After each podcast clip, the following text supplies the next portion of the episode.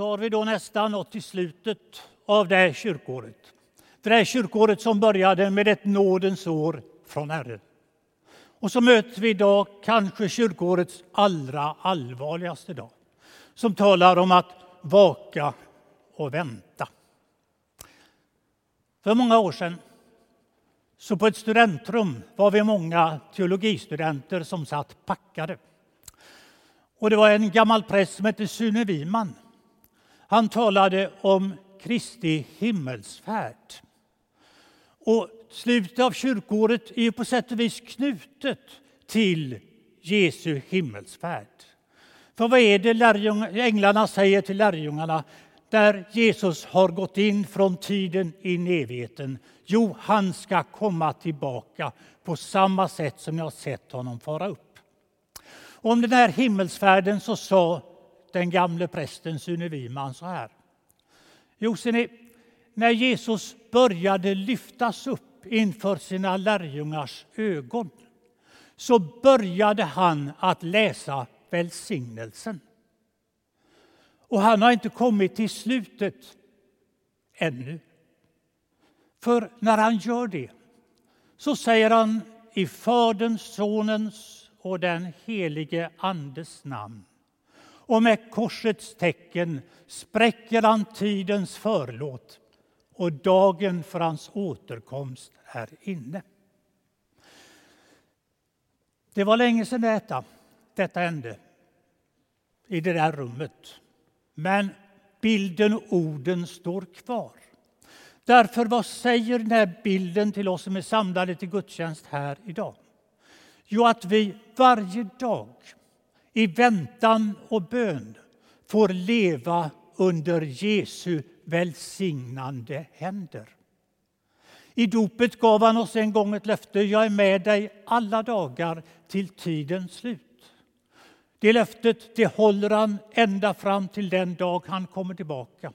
Men också under mellantiden så lever vi under Jesu välsignande händer. Och när vi tar det till oss, då vet vi också att vi får leva i det rike som Jesus talar om i dagens text. Det där han talar om att Guds rike är inom er. Jag är lite förvånad över texten. Därför att först tänker man kanske att Jesus säger de här orden till sina lärjungar. Men han säger det till fariseerna. De som han går i clinch med den ena gången efter den andra. Varför säger han det till dem? Och där har jag inget svar. Hade han sagt det till lärjungarna hade jag tagit till det med en gång. Men samtidigt kan man säga så här som Augustinus säger, mitt hjärta är oroligt till dess det finner vila i dig. Att Gud har lagt ner den här längtan efter oss. Och att den där är i alla fall startpunkten för att ta till sig detta att få leva i Guds rike. Med inne i sitt jag, inne i sitt hjärta. Men då tror jag att både du och jag kan fråga oss. Men kan Guds rike verkligen finnas i mitt liv? Paulus han säger ju så här, jag arma människa. Vem ska frälsa mig från denna dödens kropp? Så vet han att i sitt jag finns det inte någonting gott. Men så säger han, men Gud vare tack som ger oss segern genom Jesus Kristus, vår Herre. Han ser både sin egen ofullkomlighet, men han ser också att Jesus kan verka och vill verka någonting i oss som ingen enda av oss själva kan ta, utan som vi bara av nåd får ta till oss under Jesu välsignade händer. Så på den grundvalen så säger han också, nu lever inte längre jag, utan Kristus lever i mig.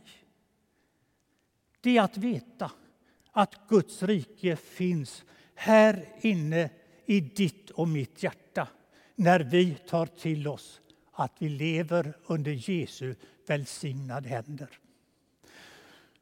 Men att leva i Guds rike med inom sig. Det betyder inte att slappa i sin vaksamhet och sin väntan. Det står när lärjungarna går tillbaka till Jerusalem så står det att de gick med glädje tillbaka. För de tänkte nog att han skulle komma tillbaka redan under deras egen livstid. Nu har århundraden passerat och vi kan kanske fråga oss fördröjer Gud sitt löfte? Eller lever jag inte på en sanning längre? Lever jag på någonting som inte längre stämmer? Och när jag säger det så tänker jag på gamle Folke Fen som var kyrkoherde i början när jag var kommunister här. Och han sa så här vid ett tillfälle. Det är tur att jag lever idag. För hade jag levt på Jesu tid så är frågan om jag hade kunnat ta till mig att Jesus var Guds son. Det sa han i predikstolen här en söndag. Men Jesus, han kommer tillbaka. Och om den dagen, den stunden vet ingen någon. Inte ens änglarna i himlen, ingen utom Fadern alena. Men när du och jag lever i Gudsriket inom oss så lever vi också i längtan efter den dagen och samtidigt med återkomstens allvar. Jesus talar ju om i texten idag vad som hände med före Noas och Lot. Gud utplånade mänskligheten för Noa. Eld och svavel föll över Sodom. Och så målar också Bibeln att vi kommer att gå emot svåra tider. Människor ska resas upp, folk ska resas upp mot folk. Människor ska stå rådlösa vid havets och vågornas stån över det som går över världen. Men, säger han, då ska ni lyfta era huvuden, för då nalkas er förlossning. Då ska ni lyfta era huvuden, för då nalkas en förlossning. När vi lever under Jesu välsignande händer så behöver vi aldrig leva i hopplöshet, aldrig leva i becksvart förtvivlan. Vi kan alltid få leva på den här grunden att under Jesu välsignade händer lever Guds rike i mig. Och den dagen han kommer tillbaka så ska jag få möta honom sådan han är. Men då kommer också ett åtskiljande att ske. Det som jag har så svårt att tala om i kyrkan idag. Han ska skilja dem från varandra som en herde skiljer fåren från getterna. Det är därför du och jag ska ta det här med allvar, att leva i Guds rike. Och i det allvaret hämta påfyllning i den förlåtelse och det hopp som han ger i gudstjänstens gemenskap, vid nattvardsbordet, i brödsbrytelsen och bönerna.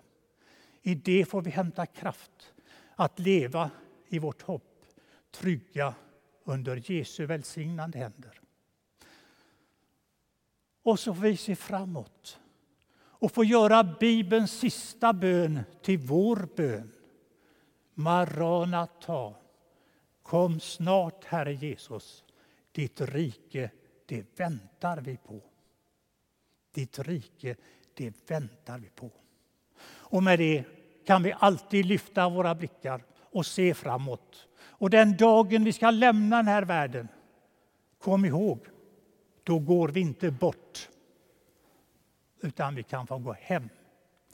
In i den glädje som Gud håller i beredskap åt dem som vetat att Jesu välsignande händer har vilat över dem som har levat nära honom och i längtan efter att han ska komma. Amen.